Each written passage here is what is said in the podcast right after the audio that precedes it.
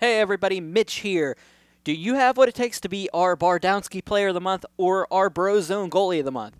You can be like Bruce Hardman. You can be like Nick France. You can be our Players of the Month. You can get your in the rink coverage from us, a T-shirt, a $25 gift certificate from Bardowski for the Player of the Month, a one month free cleaning by Brozone, as Bruce Hardman is getting this coming month. Uh, I will be in the rink on November 15th to present Nick France package from Bardowski, and Ed Major will be there on November 12th to present Bruce Hardman with his prize package. Just go out there, play your hearts out. We're noticing, we're seeing what you're doing. Your players of the month are being selected.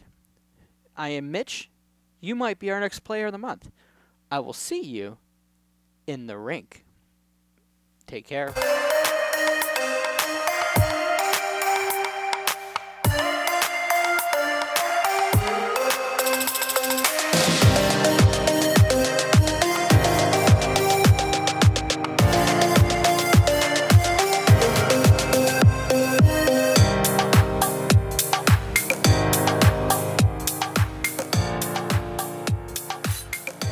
Welcome back, hockey fans. This is Mitch. I'd like to thank you for listening to episode number 13 of the Pittsburgh Hockey Digest podcast.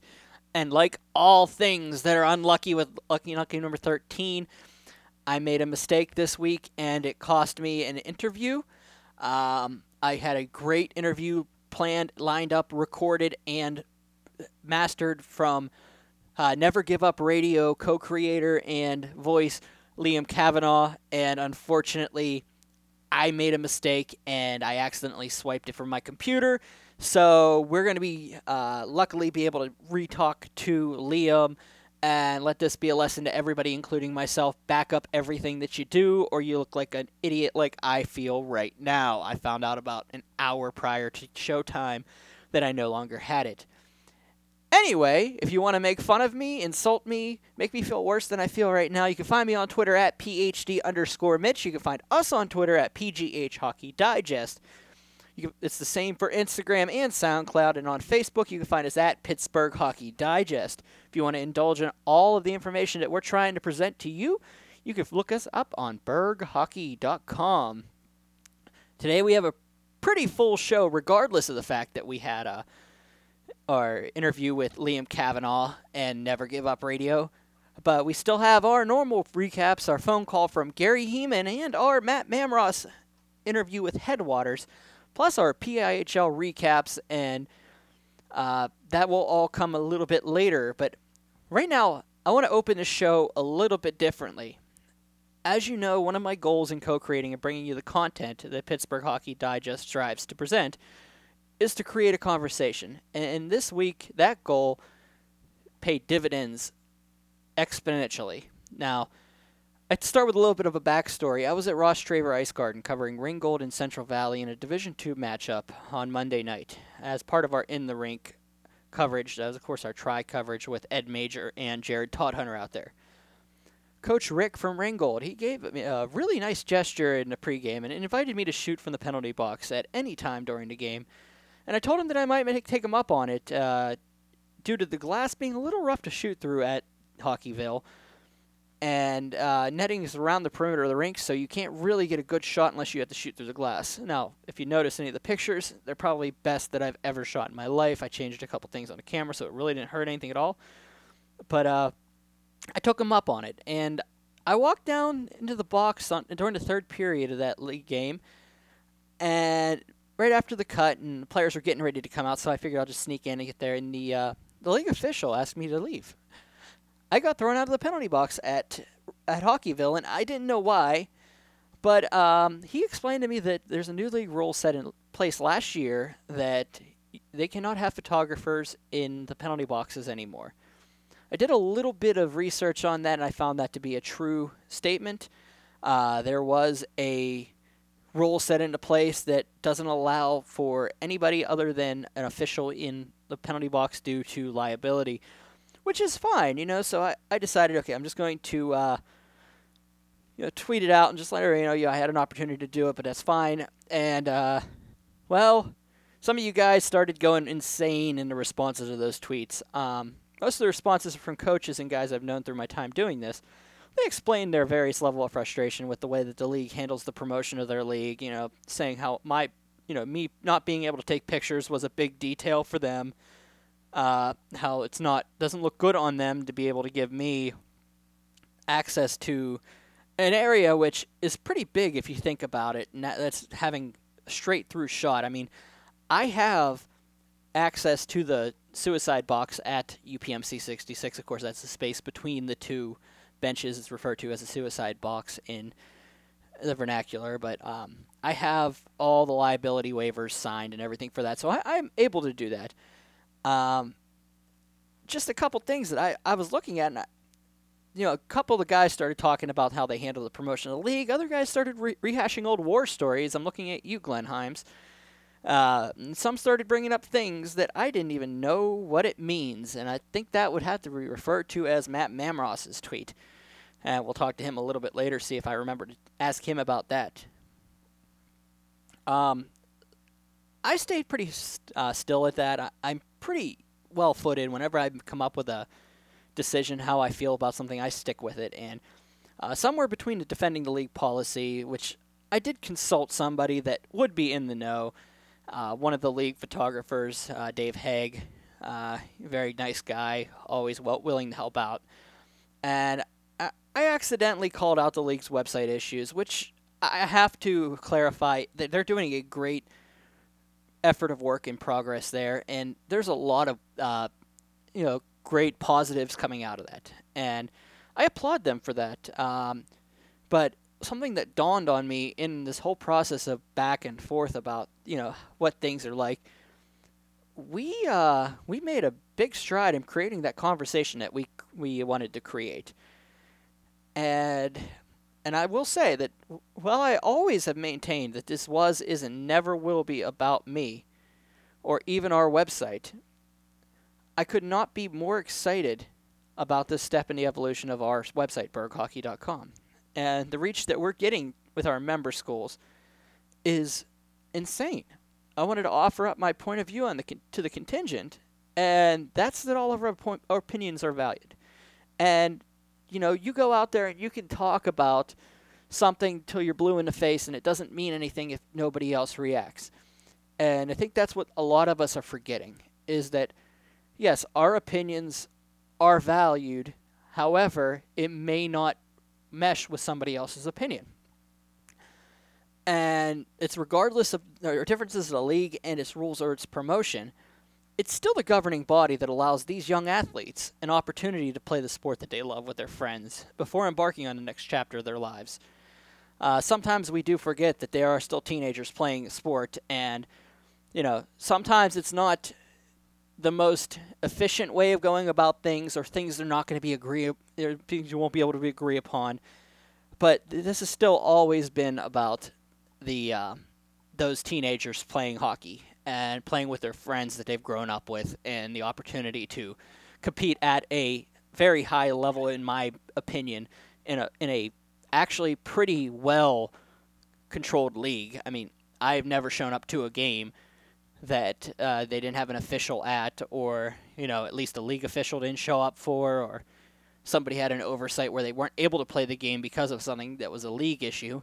Um, I've never seen that, so I mean that that's a plus if you look in the books there that at least it's it's well governed, well controlled, and they do have a head on their shoulders there. So they do have the opportunity to to be able to compete at a very high level amongst their peers, and a lot of these guys do have a good time with each other.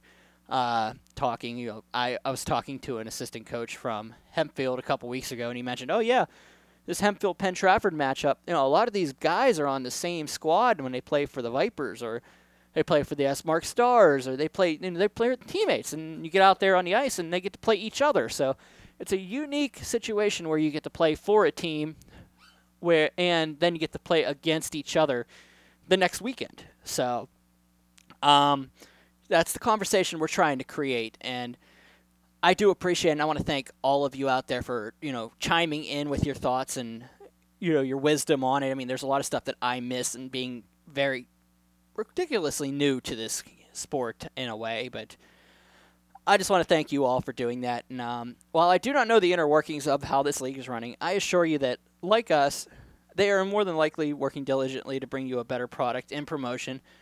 Um, or at this point, the whole league would have fallen apart. So that's great. I would like to thank uh, everybody out there once again, and thank you for your continued support of what we do.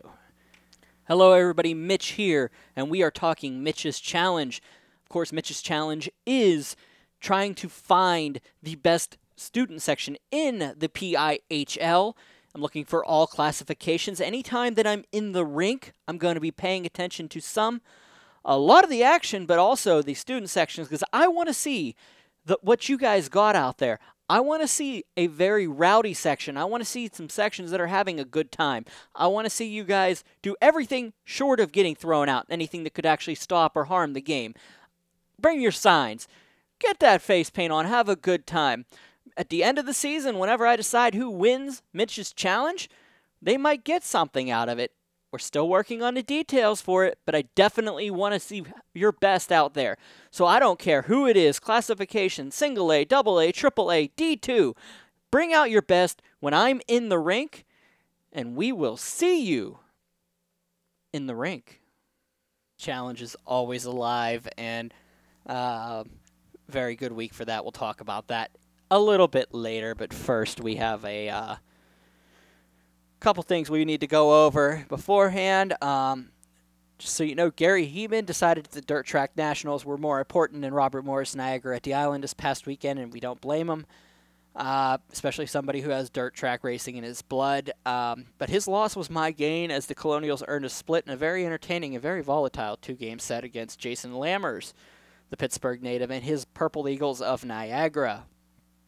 Uh, game number one was a weird game in many terms. They came out, the Colonials came out falling all over themselves. Uh, couldn't create offense, couldn't create opportunity. Was giving up a lot of op, op uh, odd man rushes the opposite way. Uh, they were able to open up the series with uh, 40 minutes, zero seconds. I'm sorry, 0.1 seconds of great hockey as they were able to get a buzzer beater from Kyle Horsman at the end of the first period that spearheaded one of the greatest defensive efforts in club history as they held the Purple Eagles to no shots in the second period en route to allowing only 13 total shots against those Purple Eagles. And of course, that is one less than they held Air Force to in the 2017 Atlantic Hockey Championship game. Uh, both of those, of course, are club records.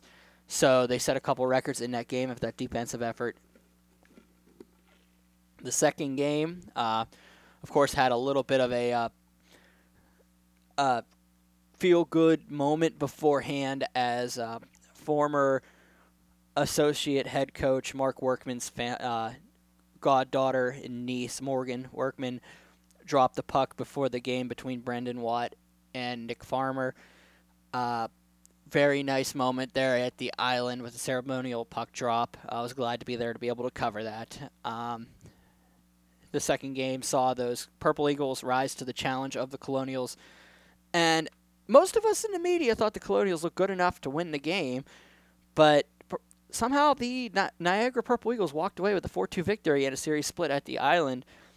After the game, Coach Schooley addressed the media, and it wasn't the same as a normal loss post game. He he d- didn't address a lot of the X's and O's, but he gave us a glimpse of what he believes his team has to look forward to. So far this season, coming into this weekend. Well, Nick's a goal scorer, and we expect that out of Nick. And uh, it took, just took him a while to learn to play the pace. And uh, that college hockey is he didn't doesn't have the the and the huge size that Justin Adamo had has, and uh, with that you've got to he's got to figure out how fat, hard you got to work and how fast you have to play. And with that, uh, he's been was very successful this weekend. Um, I'll tell you, a guy that, that's knocking on his door, the door that's, that's playing very well, he just can't buy a goal right now is Grant. I mean, I thought he was all over the ice, and uh, we brought him to be a scorer. He's got nothing through eight games, but gosh, he could have 10 points by now. He could have had four goals alone this weekend. So, like I said, you just got to be patient. You got to keep working with the guys, and you got to keep can't lose. Um, I'm disappointed. I'm disappointed in some aspects of our game. I'm disappointed the way we we uh, ended the game and we just need to make sure at the end of the day we continue not to get frustrated and continue to work. And that's that's, that's hockey. It's hard to win. It's hard to win. It's hard to win with young guys, and we'll uh, we'll see where we go with it. We just keep being positive and keep working.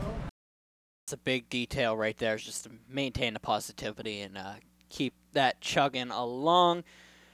To talk about that a little bit further and talk about what's coming up next, I'm going to be bringing in Gary Heeman. Uh, of course, did not show up for the series this weekend, was in Charlotte for the Dirt Track Nationals, but uh, had a couple things to say about it, and I figured I'd give him a call to talk about this upcoming weekend. Course, Gary Heeman of everybody's favorite Hannah and Hannah. If you don't get the inside joke, it came from our uh, Dirt Track uh, ne- our Dirt Track podcast, the Action Track podcast. And Gary, how was Charlotte, sir? No, Charlotte was awesome. Um, it always is. That's a great time with um, with the top three the top three series on dirt in the United States: the World of Outlaw Craftsman Sprint Cars, Craftsman Late Models, and the World of Outlaw or Super Dirt Car Series Big Block Modifieds. Always a great time. Fifteen thousand people in the grandstands. Um, wow, just uh, so much racing and such high level and quality of racing too. Um, yeah, it's just uh, a great way to end the season, but it has done just that. It is into the season now, full focus and full eyes on hockey That's season. it. Got a, a few months, uh, few months, uh, some great college hockey coverage still coming your way. All right, so now we've got your full focus now that the cars have been put away for the winter. Gary, so we had a big series against Niagara this past week weekend, a split for the Robert Morris Colonials. Um, of course, I just played an interview with Derek Schooley where he explained about his players and how he's, you know, he sees them uh, being about ready to break out.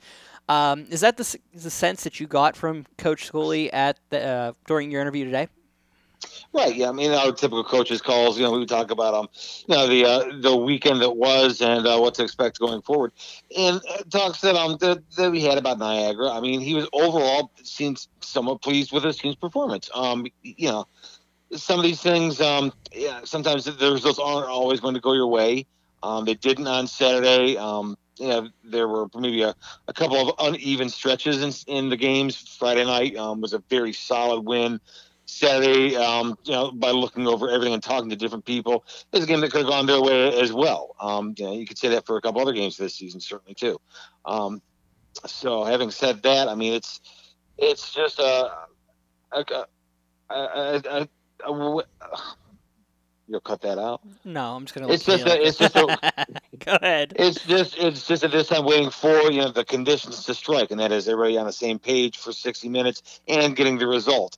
And you know, with the input, with the um the hard work and the effort they've been putting forth lately, um, that's going to come. The, with the talent on this roster, um, the, the goals are going to start falling and the wins are going to start coming.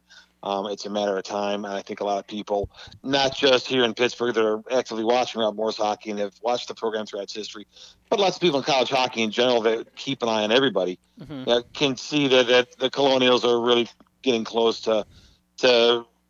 I don't want to say go on a on a winning streak. It, it's college hockey. I mean, you, you, the results aren't always what Yeah. you uh, would want them to be, but at the same time, definitely at some point looking at a at a, at a hot streak uh, coming sooner rather than later. All right, now Um, a lot of people know don't know the level like Derek Schooley does, but he did single out one player during that last interview that I just played, and that was Grant Hebert.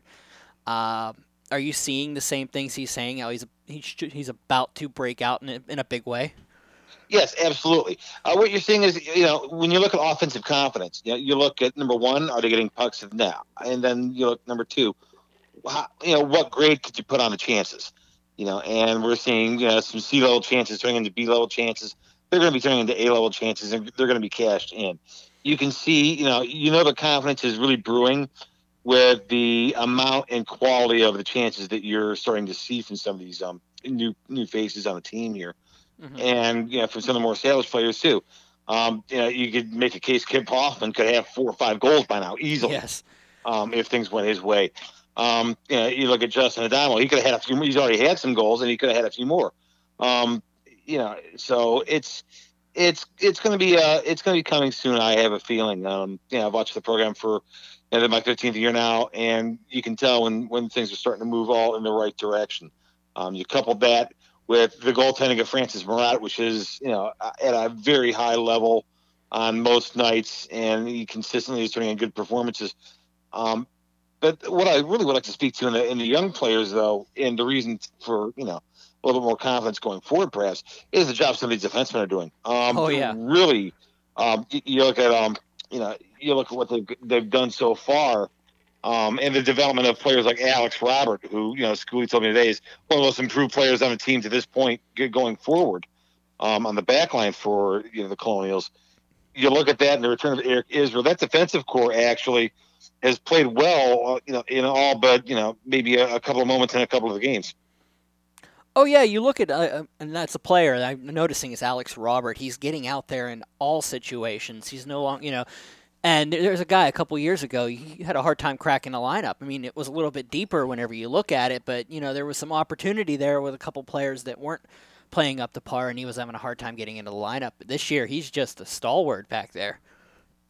Absolutely. I mean, there was an opening due to it, you know, some graduations and other things, and you know, there was an opportunity, and he made the most of that opportunity so far this season. I mean, not just to to plug a hole in the back six, but to actually do very well with it uh, going forward, game in and game out. And that's what Alex Robert has done to this point so far in the season.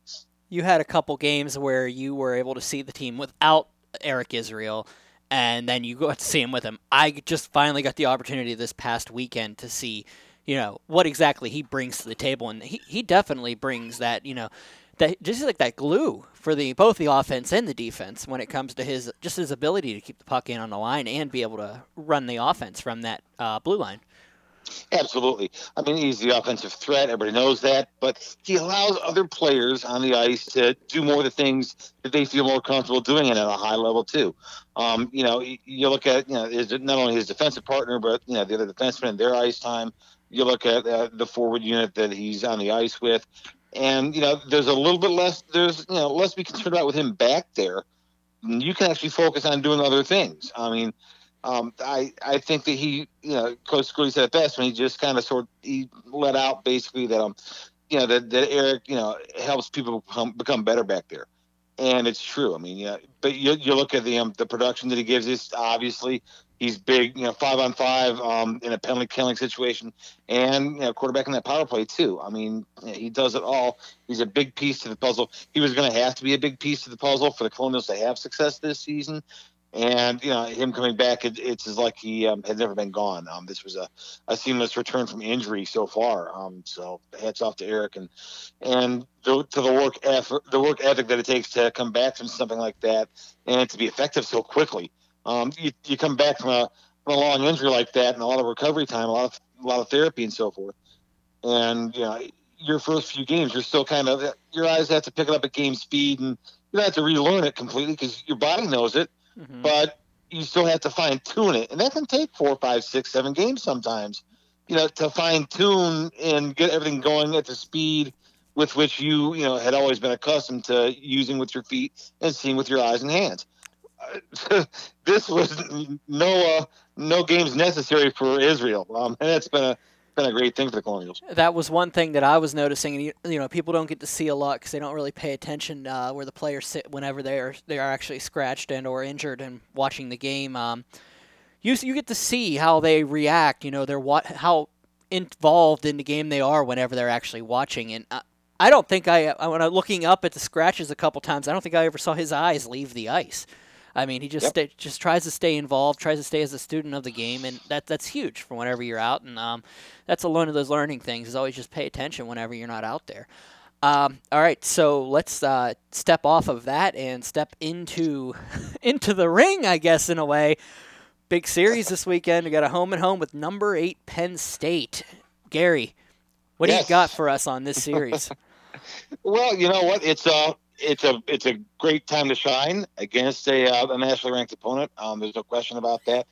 Yeah, is it a rivalry? Yes, it's a rivalry from the sense that it's all played in the same state. There's only three programs in the state of Pennsylvania. There's Mercyhurst, there's Robert Morris, and there's Penn State. Um, Penn State was the third to come along, and we've had you know some really great games with them, some battles. Um, that help helps give it a little bit more edge than perhaps a traditional non-conference series.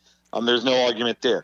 Is it like a full fledged knock them down, you know, rivalry that you know we look forward to every year, and you know there's a lot of a lot of participation in um, you know, tailgating and whatnot, and it's a it's a big game. It's you know, packed with a lot of you know signs from the student sections and a lot of you know a lot of that kind of atmosphere going on.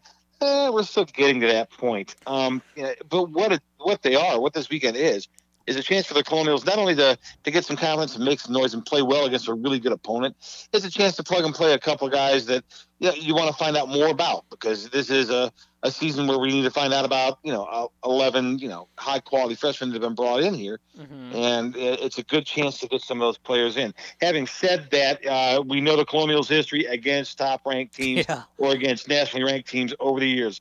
Um, know, this is a, you know, this is a, a Goliath killer uh, in the first 15 years, and it's been a great thing to observe and watch. Um, if you know, Penn State wins, they're doing a job. If the Colonials wins, if the Colonials win, they're not really upsets. Um, and if you've been following it anyway, um, other media might taint that like, "Wow, Rob Morris upset the Penn State Nittany Lions." Yeah, that's a great thing. Ah, it's not quite an upset. This is a it, this is a, a series. It's, it's been fought tooth and nail. I think we're six and six, I believe, overall between the 2 mm-hmm. schools, or something along those lines. Um, you know, there are just as many wins for Rob Morris, or nearly as many wins for Rob Morris as there are for Penn State in this thing. Um, you know, you look at two teams that you know bring a lot of skill. Um, the Nittany Lions love to shoot the puck. They make a living shooting the puck. They score goals, um, and they give up some opportunities too. So keep that in mind. Um, they, they, did just lose to. Uh, they lost a heartbreaker what? to Arizona State last weekend. Four to and, three. And I have a hard, I have a hard time calling that one upset. Actually, look at Arizona State's well, I was, I was going to lead into that with you know right. they they actually had to come back to, from Arizona from the down from, at Arizona State on the first night. So I believe it was yep. three goals in the third period to have to come back in that game. So you know right. they do have a little bit of a. I mean, Arizona State's getting a becoming a better program day after day if you keep noticing, but I mean, have, yeah. go into a top ten, go to the uh, top ten's house, and you know, put them on the brink for two straight days. right. uh, you know, we're definitely looking I, at a program that's need that also needs to bounce back from something like that. So, absolutely. And just a quick aside, you know, mm-hmm. for Arizona State, and their perspective, um, you know, because we're one of the only uh, podcasts that deals with college hockey, you know, in our area. Um, but it, for Arizona State, I somebody get them in a conference, please. Um, get them in there.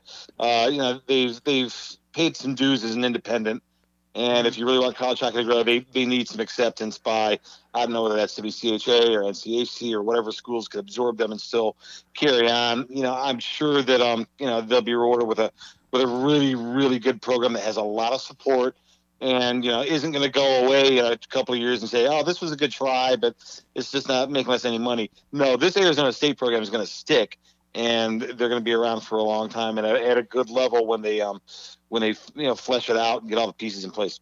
Well, the nice thing about and we're you know we'll stay on the aside here, and I'm fine with that. Um, is that you look at a program like Arizona State and how they're flourishing, where they're flourishing, and you look at new programs in Vegas and you know, and NA, I'm sorry, speaking of the NHL and such, um, you know, you, ne- you, never say never at this point. You know, you you never oh, know absolutely. who could pop up and say, "Hey, we want to now play Division One," and then now all of a sudden you're looking at a couple teams out west that are, well, there's a couple of us here. Let's see if we can get a couple of them there, and hey, Weirder things, stranger things have happened, my friend. Stranger oh, things oh, it, have happened, and it's true. It, it, it's a powder keg out there right now. You don't know who's going to, who's getting that th- that thought process.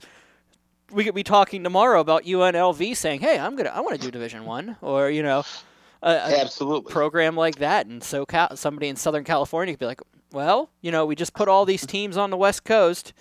and all the minor leagues are on the West Coast now. You know, let, let's give it a shot. And, you know, hey, never say never, man. Absolutely. Um, all right. We, Go ahead. We, we definitely could see that happening. Um, as far as like what to expect from this series goes, mm-hmm. I, I am truly expecting some goals. Um, I'm expecting Francis Marotte to come up with some great saves. Um, so, and I'm expecting that young defensive core.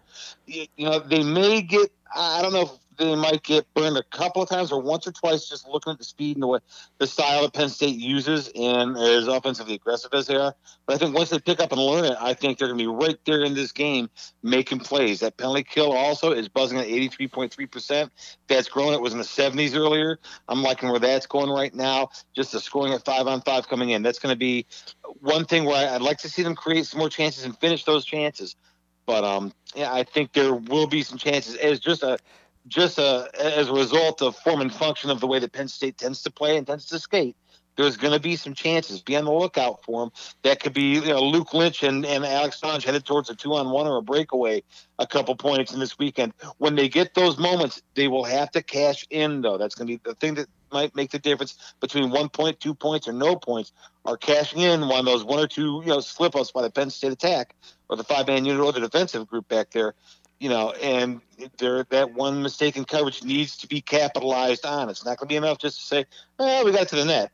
That's got to get in the back of the net this weekend for them to, to have a good chance to win. You got to finish it, and that's what uh, I believe that's what uh, Coach Schooley was elaborating to in his post game words, and uh, a lot of these guys are that much closer to finishing it. They're figuring out the game of the, the speed of the collegiate game, and they're definitely getting to that point. All right, Gary. So you will be in the rink with us on Saturday night at the Island. Yes. So absolutely, I will see you there. I will be, of course, taking the pictures for you. So thank you again for coming on. Uh, we'll see. We'll talk to you next week. All right. All right. Thanks, Mitch. We'll Enjoy see the you there. of your day. Take care. You can find Gary Heeman on Twitter at U G Heeman U S C H O. We're gonna flip the script now. We're gonna talk about the Robert Morris women who headed up to the Gene Polisseni Center in Rochester, New York for a two game series with the Rochester Institute of Technology Tigers. Uh, was a hit or miss weekend for the Lady Kerns as Friday night saw the Colonials sneak out with two points. They fell behind the Tigers early in the second, only to rattle off two goals, one by Kirsten Welsh and the other by Amber Rennie, and got an empty netter by Jaycee Gebhard to take that game three to one. Um, not usually in a position for a sweep after usual slow start to a weekend. The Colonials made Saturday worth the while. They got goals from Gebhard, Montours, Angelica Diffendahl, and Maggie Legue to take a sweep out of Rochester. Lauren Bailey recorded her second shutout in three games. The women will welcome number 10 Colgate to the island this weekend with a 7:05 start on Friday.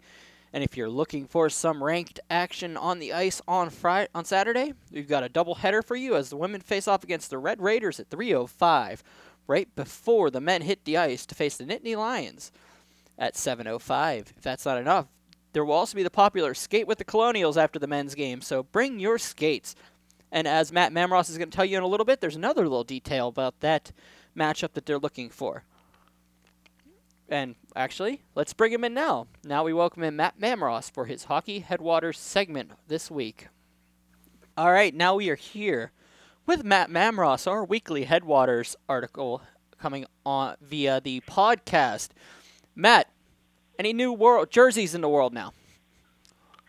Oh, absolutely. We have uh, we had quite an interesting weekend in jerseys, and I'm glad you brought to my attention the uh, ECHL Superhero Weekend jersey auction uh, in Toledo, the Walleye, selling Dylan Sadowy's uh, jersey and um, I totally blanked on Daniel Leavens' name for like a solid second there, but he's the other one, the Colonial kid, whose jersey was being Not sold this Levo. weekend. Not Levo. You can't Yeah, forget you about can't- Levo. You can't, you can't forget him.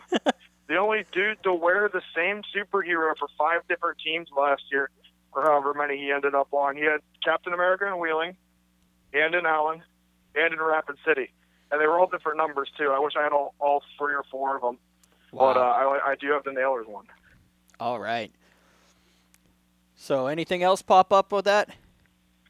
Oh, absolutely. We have a very special package that arrived this morning from Switzerland containing an extra large game issued Cody Wydo jersey signed by the legend himself, Cody Wydo. This thing is littered with advertisements and packing peanut odor, but what a great what a great piece. Uh, you get a, one of those pure, authentic Euro jerseys littered with advertising and all that other fun stuff on it.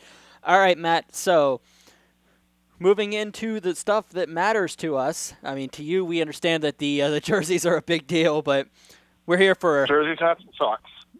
Absolutely jersey jersey hats and socks. I, I don't know why you'd want the socks, but we'll roll with it and we'll go with it. And we're gonna say we got a bunch of other players that wear the jerseys, hats, and socks. Let's talk about them. Um, what do you got for us this week in our updates from everybody from around the world?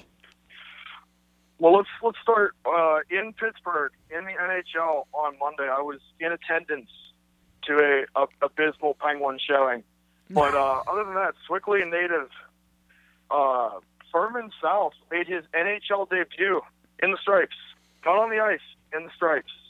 So that's uh, that's great to see him and Brandon Blandina, also former Robert Morris forward, both skating around professional hockey in the stripes. Not only is he a former Robert Morris Colonial, also a former Quaker Valley Quaker of the PIHL. So he was on one of those Penguins Cup and state championship teams a couple years back. So yeah, definitely moving up in in the world. Made his NHL debut this past week with in as a referee in the NHL. Yeah, highlight of the game was uh, after the the two hander on Chris Letang. There was a no call. My buddy was freaking out about that one, giving giving Furman some some peace of his mind. But uh, he had to jump on the pile to peel Jack Johnson from the pile. So that was uh, pretty interesting to see that. I, the dude actually looks like he might be stronger than Jack Johnson. Wow. All right. What else you got for us? Sure. Let's uh let's go into Saskatoon, Saskatchewan for the Notre Dame Hounds, where we followed up Cameron Recchi, Mark Recchi's son. He put up a uh, six points, three goals, and three assists in AAA midget in Canada. Now I don't know how he ended up over there and didn't stay in Pittsburgh to play with the junior pens, but what a what a great story over there in Sass. Yeah. What do we got now? Just, you ready to uh, you ready to hit the books and go back to college, Mitch? Yeah, let's go. I mean, I was already supposed to announce that today, but unfortunately, I made that mistake and deleted that the interview by accident. So apparently, college is not yeah, in my in my books right now. So let's keep moving. Let, us get to this. Let's get back through the books. Let's pound those books. What do we got? Sure, I'm, I'm on Halloween puns because the brims are put away for the year. Uh-oh. Um, but uh, Jack Dugan in Providence had a very quiet weekend. But Providence is now four and three in the USCHO pools, and they play number nine UMass this weekend. So that's going to be a big, big game to watch. I'm going to look forward to that one this weekend. Uh, going down to Arizona State and the Sun Devil duo, they play. They beat Penn State in Hockey Valley in overtime. In the second game, the Saturday game, they won four to three. I believe they lost six to two but they are they got 86 votes, and they're still not number 20, which is incredible to me. But they're just they, looking on the um, outside. They I, might be ranked after this weekend. Yeah, I just talked to uh, Gary Heeman about that, and we both discussed about how that program is just continuing to build, and how you know you could. We're waiting to see if somebody would pick them up in a conference at this point. Um, uh, I've heard some. I've heard some rumors. We're gonna we're gonna keep those under wraps in, in case they accidentally become true. Um, of where they may end up.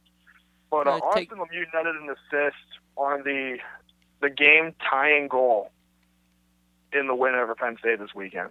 Oh, that is nice. Yes, uh, quiet, quiet weekend from Demetrius, but uh, mm-hmm. we'll let's uh, let's sail the seven seas and go overseas. Going to Europe. We're going to Europe. We're going to Switzerland, actually. Okay. Um, we're going to talk Cody Wydo. 15 games played, 20 points. And uh, a little unique fact I found out about them the leading scorer of your team is designated with a different colored helmet and jersey than the rest of the team. To uh, I don't know if that's a uh, custom over there or what, but Cody Wydo's been wearing a different color jersey than the rest of the team and a different helmet in game action. And I don't have a picture of it, but that's pretty sweet. That is awesome. He's got 11 goals and nine assists and 20 points in 11 games. So, so my seventh leading scorer in the league. My follow-up question to that is, did you get one of the special jerseys, or did you get one of his team jerseys? I got the one from the photo shoot, the one where he uh, he looks like it's Game of Thrones style. Okay. Um, it's green.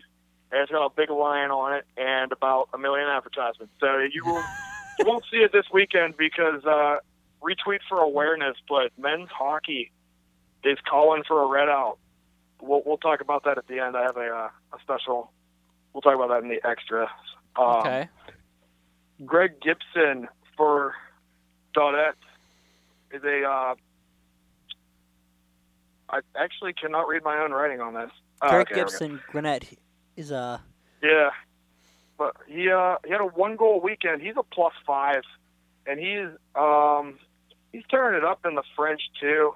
The other player in that league, Elias Gantus, did not uh not see anything on him this weekend, but also in that league, Scott Jacklin, he netted an assist for Chamonix.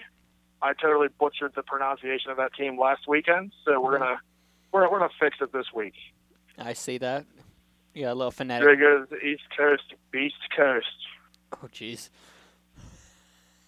So, uh, congratulations to not only the highest selling jersey of uh, my great superhero weekend, Dylan Sadowy, the enforcer, gets recalled to the AHL Grand Rapids Griffins. He's uh, he's moving back up. All Got a ring with them for a uh, a championship, and you know it'd be nice to see him get another one. And uh, Daniel Leavens nets his third assist. So he's got three assists on the air for the Toledo Walleye. Nice. And Robert Powers did not do a ton of scoring at Robert Morris, had pretty much all his points in his senior year, but he's already had two goals and four assists for six points in nine games with the Indy Fuel. hmm Somebody somebody might be calling him very soon. I know uh, Wilkes-Barre could use some help.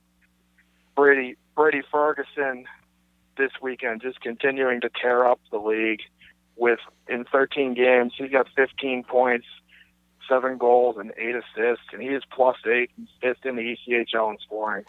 They're gonna about start. They're gonna stop. They're gonna have to figure out reasons to keep him down there because they're starting to run out of them right now. They're gonna have to get creative. The number one is jersey sales, that's for sure. Yeah.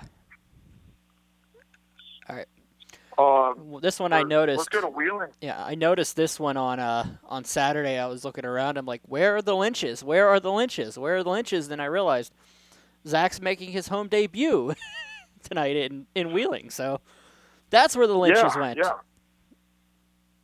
Yeah, that's where that's where they are. He he scored the second goal for Wheeling in the home opener.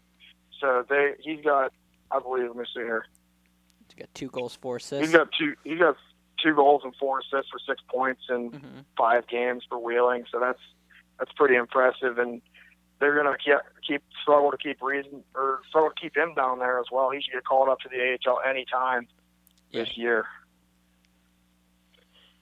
So let's uh let's go to the future. hmm the Colonials of the future. Brian Kramer, not Raymond Kramer. We'll talk about him in a second here, but he put up an assist for the uh, the Ice Rays, the Coastal Carolina Ice Rays this weekend. And Raymond Kramer, in his Johnstown date return, notched a goal. Roman Kramer makes to move back to Johnstown now. Makes the move back to Johnstown. Apparently, he's playing with Cam Haybear. Uh, Oh yeah. I can confirm that after tonight, Lou's up there in Johnstown watching that game tonight. They're playing in Jamestown, who gets another NHL team. I forget what the they're not the Jets. They're the rebels. They're Jamestown. That's right. The Rebels. That's right. They are they're the back. Well, Rebels. they're back. hmm It's good to see them back. Let's go to Youngstown. Connor McEachran with a goal and an assist this weekend, pushing his total to six goals in 12 games and four assists for 10 points. The, the Colonials are going to love that scoring next year, especially no matter where they stick him. It looks like he's going to be able to play. hmm And we got a new commit this weekend. Uh oh. Who do we get?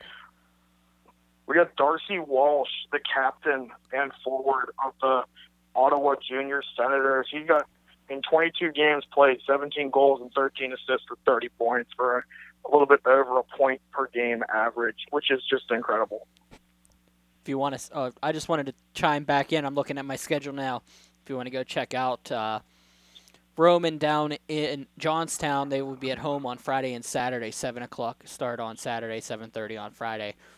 They're playing Maryland, the Black Bears. The Blackbirds, that's another new team. This is their Mhm. debut season as well. hmm Saw some pucks floating around on the internet, which you could talk to Andrew about that one anytime. He's he's a big he's a big puck guy. Unfortunately, he he got me down that rabbit hole as well. All right. And then uh, I know you have Mitch's challenge, but we're gonna have Matt's challenge this weekend to stack on to Mitch's challenge. Uh oh. Matt's, Matt's challenge is stolen from Twitter. The Mm-hmm. Colonials will be having a red out this weekend against Penn State at home. Wear your red, and I heard there's a pretty pretty nice prize being given out to the fan who seems to be the most enthusiastic. It, it seems like it's college students only, but it'll be a good time.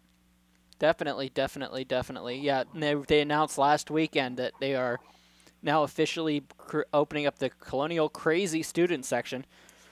I found it a little funny and ironic that Mitch's challenge is working so well that all of a sudden now there's a collegiate team out. the collegiate teams are now looking at student sections. So, Oh, absolutely.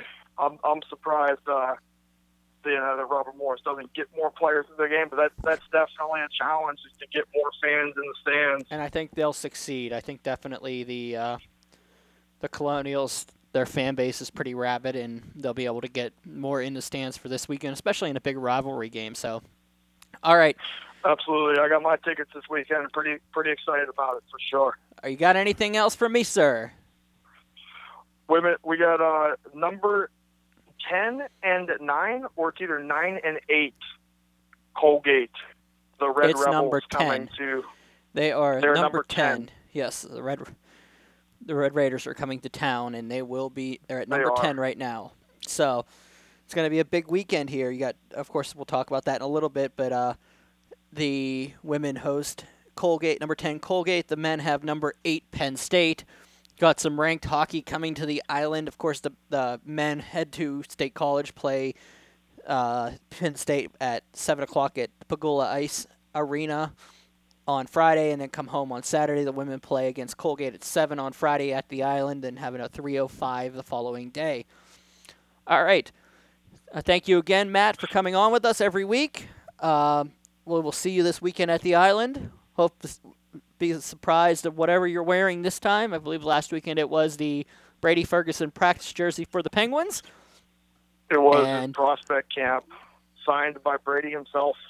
Oh, He didn't even know I had it, so that's a that's a good one. But uh, this weekend it's gonna be something red, all right. something red. I, I think I know where I you're got some- going with this, but I, I got an idea on it. But all right. Anyway, that's Matt Mamros. I got I got see I got too many options. It's a problem. That's Matt Mamross. I am Brian Mitchell. We'll talk to you later, Matt. Take care. He likes to talk, and that's a good thing you get in a podcast guest. And I don't think I picked one that's even better because he's pulling things out that I have never even heard of at this point.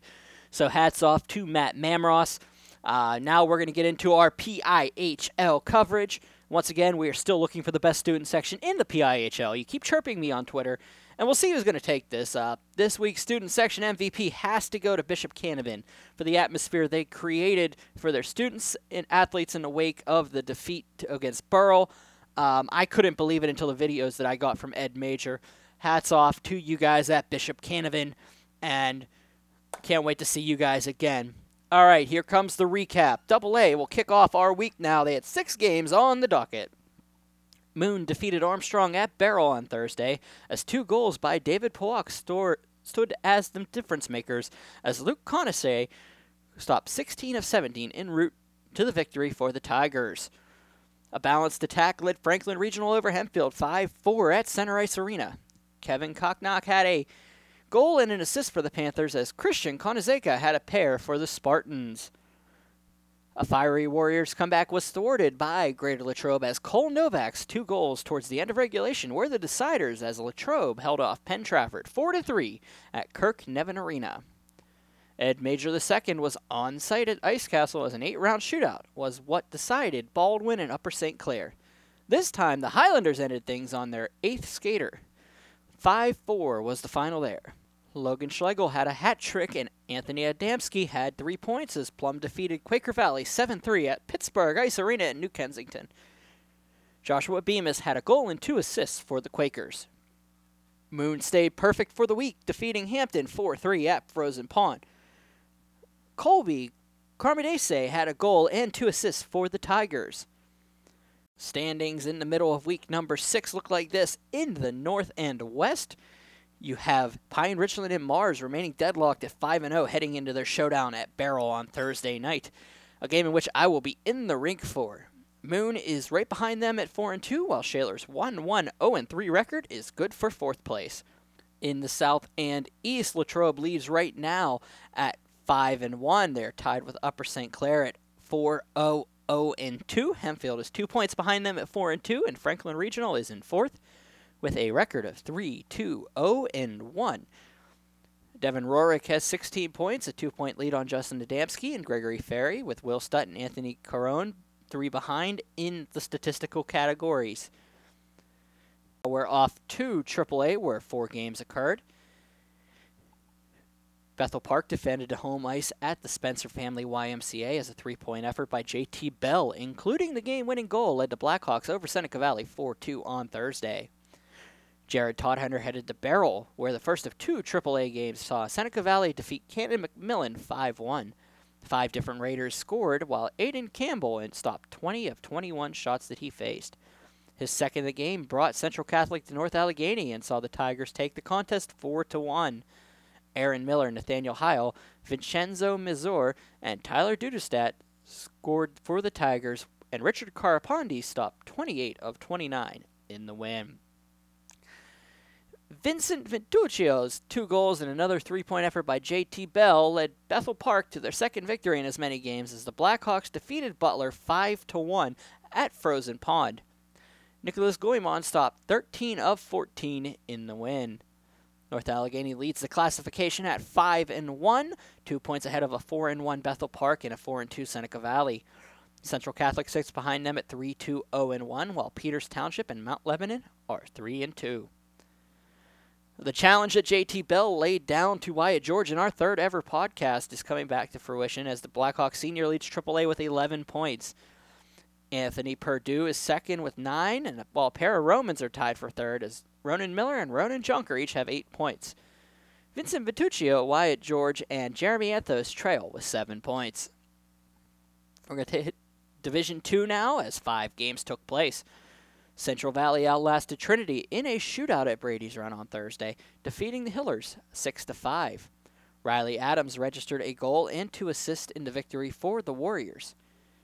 Ed Major made it to Nice Castle just in time to see the Burrell Bucks and Bishop Canevin Crusaders matchup. Tyler Stewart scored four goals and had three assists, as Cole Vizana had three goals and an assist. Jonas Sopko, two goals and two assists. Dylan Zalanka had four assists in a 10 to 3 Bucks win. I was, of course, in the rink at a legendary rink, which was the Rostraver Ice Garden in Rostraver Township, Pennsylvania, to watch the Central Valley Warriors defeat the Ringgold Rams 5 to 3. It was an all special teams effort as Dante Guido scored two goals, added one assist, and well, the power play went five for six for the Central Valley Warriors. A scary situation occurred in the third period as Ryan Mark took Anthony Santilli into the boards behind Evan Cook, and Santilli had to be taken to a local medical facility. All of us at PhD wish him nothing but the best, and all our thoughts with him to have a speedy recovery and that everything is all right.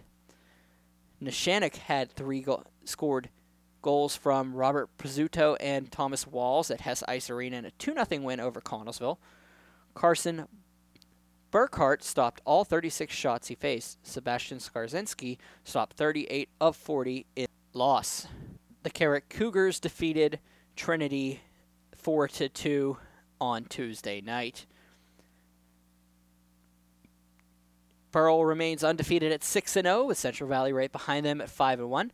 Neshannock, Ringgold, Connellsville, and Carrick each have eight points to be right behind Burrell and Central Valley.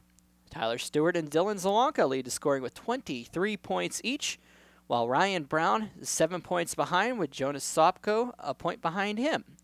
Anthony Santilli sits in fifth place with 11 points.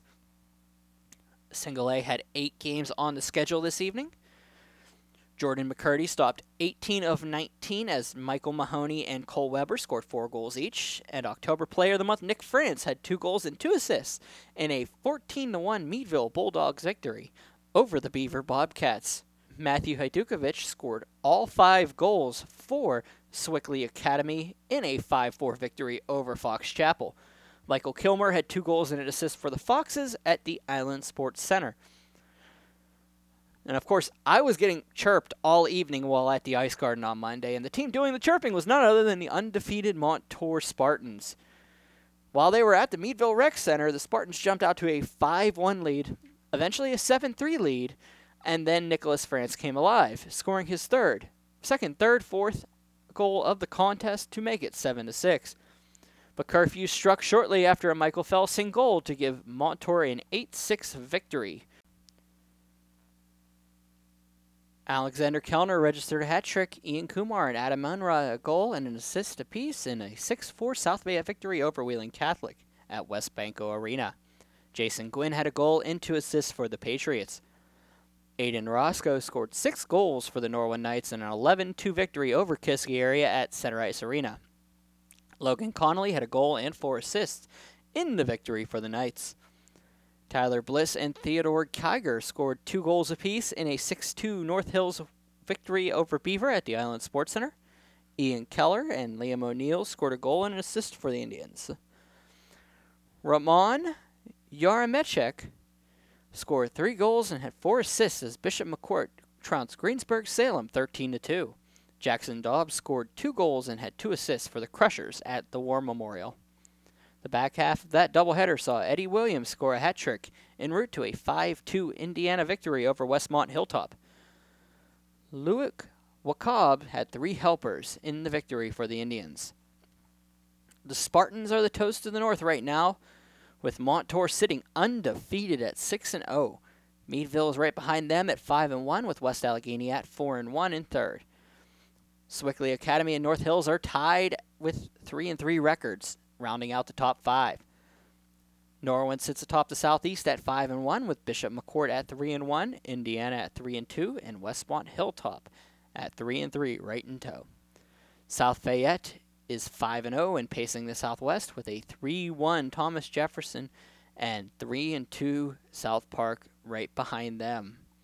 Statistically speaking, with 29 points, Nicholas France leads single A with Richard Froelich, Matthew Hadukovic 10 points behind him.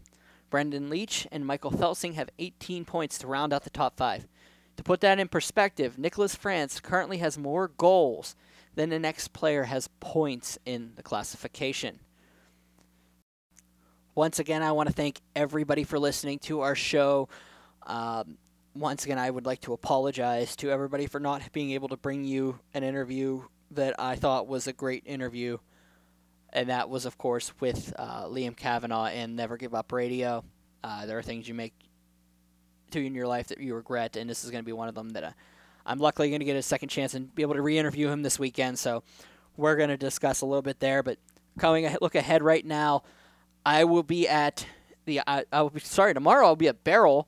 It will be Moon, and it will be Mars. Battle of five and O's in Double A. Uh, I will try to stop in at Beaver at Brady's Run to see both Blackhawk and Deer Lakes.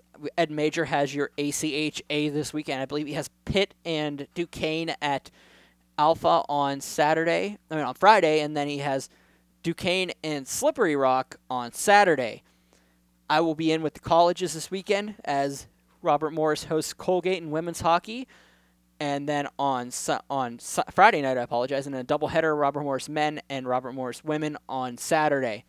I haven't figured out where I'm going to be on Sunday, if anywhere. I might need to take a day off here and there. So um, we're looking at that right now. Once again, thank you for listening to the, of course, PhD podcast, our 13th episode, and of course, the episode where I make the most mistakes in my life. Um, I would like to thank Gary Heeman and Matt Mamros for coming on with me today. Apologies to Liam Kavanaugh, and thank everybody out there for listening. I hope you enjoyed the show, and I hope to see you guys in the rink. Take care, guys.